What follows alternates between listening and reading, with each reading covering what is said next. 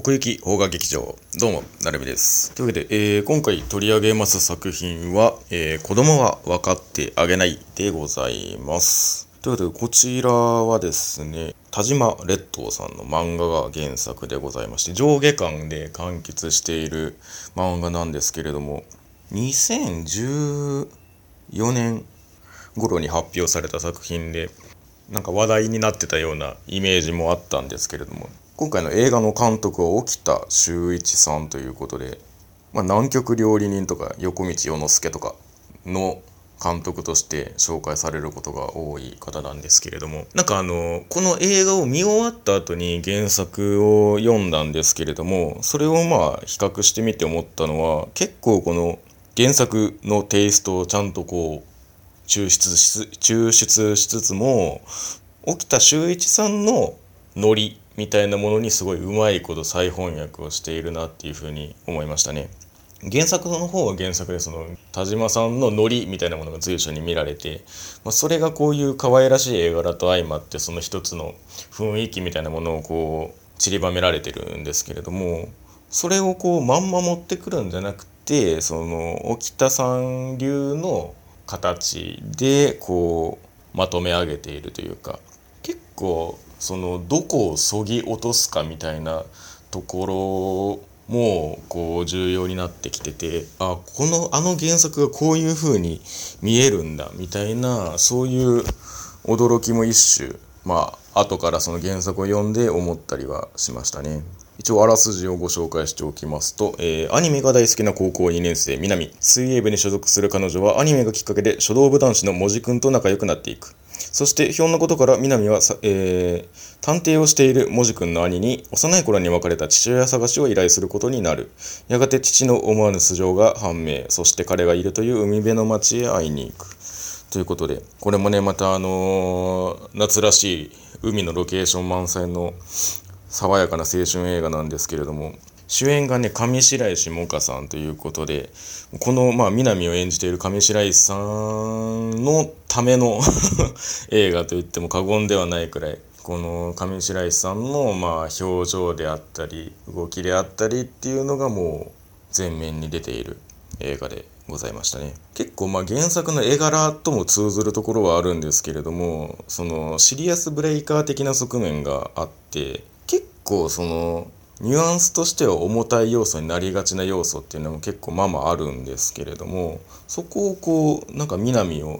通してみるというか、一つ置くだけでちょっと安心するというか、そうひどいことにはならんだろうみたいな感じがあって、特に目がいいんですよね上白石さん。その目が見えるだけで結構安心するところはありましたね。まあ水泳をやっているという南なんですけれども、なんか孤独の表現というか秘めてるものとして、そういう水泳をやっているみたいな設定を捉えてる節はあって、でもそういう孤独だったとしても、まあその暗さとか疎外感みたいなものは描いてなくて、なんかこのタイトル「子供は分かってあげない」って聞いた時に、結構こう単純に連想するのが、その親と子供のその断絶みたいなもの、まあアニメだったらよくあるというか、例えば「ワンダーエッグプライオリティ」とか、泣きたい私は猫をかぶるとか、星合いの空とかねああいう感じがパッと出てくるんですけれども、そういうわけではないんですよね。断絶というか、その反発みたいなものを描こうっていう話ではもともとなくて、でもさっきあらすじの中にあったみたいな、その実の父に会いに行くっていうのがメインの話になっていくんですけれども、まあその信仰宗教とか実のお父さんとか、まあ、あるいはその探偵に依頼してとかで、その探偵がまあその性転換をしていてみたいなとか、なんかいちいちこうフックの強いそのドラマが起こりそうなポイントポイントはあるんですけれども、そこをこうあえてこう強調するのではなくて、あくまでもその日常の一場面として落とし込んでいくっていう要素は個性的なんだけれども、でもそれはこうなんていうか、ただのそのドラマを起こす装置ではなくて、実際にそこに人がいてそうなってるっていう、そういうものをこう描いていこうとしている作品で、それぞれにこうその人物がいて日常があってっていう、そういう粘り強くそういう風景を描いていこうとする作品でしたね。だから結構その場面場面の間を取るところではかなり取ったりするんですけれども、なんかそういうものなんだよっていうことをこそれこそその沖田さんのそのテイストみたいなものを含めて描いていくことで、なんていうかその愛しさが増すというかね、愛着が湧いてくるような感じがあって、そこはなんかそのストーリーの起伏だけで引っ張るんじゃなくて、その描かれているもので引っ張るっていう強さを感じたりもしましたかね。もう冒頭からそのアニメーションシーンで入るわけですよ。作中で南が好きな、まあ、もじくんとの共通項でもあるあの好きなアニメ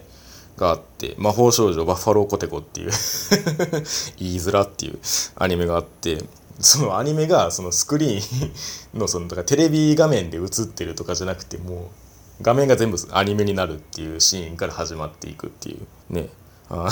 入るスクリーン間違えたかなっていう感じの入りなんですけれども、だから本気でアニメのそのいちわを作ってるわけですよね。まあ、だから長いからこそまあその本気具合もまあ伝わってこようっていうところなんですけれども、まあある種賭けでもあるというか、そこまで本腰入れてやって、実際その何でしょうね、作中でその本人本人というかその南たちが話すそのアニメの感じをこちらが共有できるっていう大事なポイントではあるんですけれども、でもそこで振り落とされちゃう感じもなくもないしなみたいなところで、まあ、そういうところのその本気の具合が伺えるっていう感じがね良かったですね。だからそのそこからその、まあ、南の家のそのコテコを見る南っていう感じで場面が引いていくんですけれども、なんかこの家族があって、でアニメを見てて、でそれを普通に許容して共有してる空間みたいなものが描かれていくんですけれども、なんかその辺のその過程の感じを描くのも、まあ、このコテコを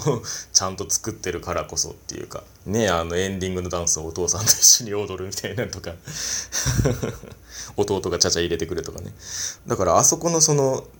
地に足をつけた感じがもうその作品の姿勢だなって思いましたね。言ってしまえばまあそのマニアックな要素ではあるんだけれども、それをこっちが共有したからこそ、序盤のそのもじくんとみなみが学校の階段を屋上から降りながらコテコの話をしていくところがあって、その反転としてラストのその屋上へ階段を上がっていく中で、それがこう逆回しになっていくっていう、あの演出が生きるっていうのもあって、そこがやりたいところなんだろうなっていうのをこうまざまざと感じたりもしましたね。まあ、そうは言いながらもやっぱりなんかその話の展開だから、この映画の尺に対してどういう風に進むんだろうっていうのをこう思いながら見てしまってるところはあって、例えばこの南はその実のお父さんのところに水泳部の合宿の期間中、合宿に行かずにお父さんに会いに行くっていう風になるんですけれども、なんかそういう意味ではやっぱりいつまでもいられないわけなんですよね、その場に。で最初合宿に戻る戻るって言いながらずるずるとこうそのお父さんの家で過ごしてしまうんですけれども、結構ねその例えば私はねあの常識人だから、その合宿に行かなきゃっていう気持ちが頭の隅にずっとあるんですけれども、まあまあそういうことではなくてというか、なんかその長いこと会ってなかったその実の父との交流というか、本当にどう接していいかわからないみたいなところから、本当に徐々にこの打ち解けていくじゃないけれども、その時間を共にするっていう風景が描かれてて、なんかこっちも気がついたらそのこのこの家でのこの過ごした日々というか、そのこの特別な時間が終わってくれるなっていう風に思うようになってったっていうか、その南がこの先の合宿に戻るのを先延ばしにしていった感じにこう共感できるっていうか、なんかそういう風に場面が構築されていってて、本当に粘り強さの勝利だなって思いましたね。その実のお父さんを豊川悦司さんがやられてるんですけれども、なんかこのなんでしょうね、パッと一言で形容しがたい父親像をこうどんと腰を据えてやってる感じがすごく良くて、まあ、不器用なんだけれどもなんか変な方向に尖ってるみたいな感じとか、まあ、それこそね新興宗教の教祖に祭り上げられたっていうキャラクター性も乗っかるんですけれども、なんかそういうある種キャッチな一面のあるキャラクターをそういう役者力でこう地面にガンってこうとどめて、その人間味のその分厚さを出すみたいな、もしそういう人がいたらっていうのをその役者の力で持って見せるみたいなところをやってて、ここはなんかそういう風によっかかれて浸ることができたなって思いますね。まあその海辺の町なんで、その住んでるところが泳ぎを、まあ、水泳部の南がね、そのお父さんとかそこ、そこに遊びに来てる子供に泳ぎを教えるシーンとかがあるんですけど、なんかそこでこう海とか空をバックにするシーンがあったりとか、まあ、その水中のカメラの入れて映したりっていうシーンがあるんですけど、まあ、夏として、まあ、そのロケーションでこの空だったり海だったりを背負えたら勝ちだなっていう、その絵的な強さがバーンってあってね、それもこう特別な場所感を助長してて、本当にそのあたりも含めて夏に見るべき映画だなっていうのを思ったりはしましたね。まあ、最終的にそのお父さんのところにとどまる南を、まあ、文字くんが探しに来て、まあ連れ戻すみたいな展開になるんですけれども、まあ、当然お父さんはその文字くんの来訪をよくは思ってないわけですよね。君が南をさらっていくからだみたいなことを言うんですけれども、なんかなんでしょうね、この過ごしてきた時間がすごい特別に見えるからこそ、その南を再度こう奪われたそのお父さんっていうのはなんか立ち直れないんじゃないかなっていう風に、なんか感情移入しすぎて思っちゃったところがあるんですけど、でもなんかこの映画のテイストとか、まあその南のキャラクター性とかも含めて、なんかその哀愁だけで終わらないところがあって、最後そのもじくんと南がまあ帰っていって、ふたりが去って、で家の入り口がじーっと映されて、でこう何を見せるんだっていうところで流れてくるのがあのコテコのオープニングなんですよね。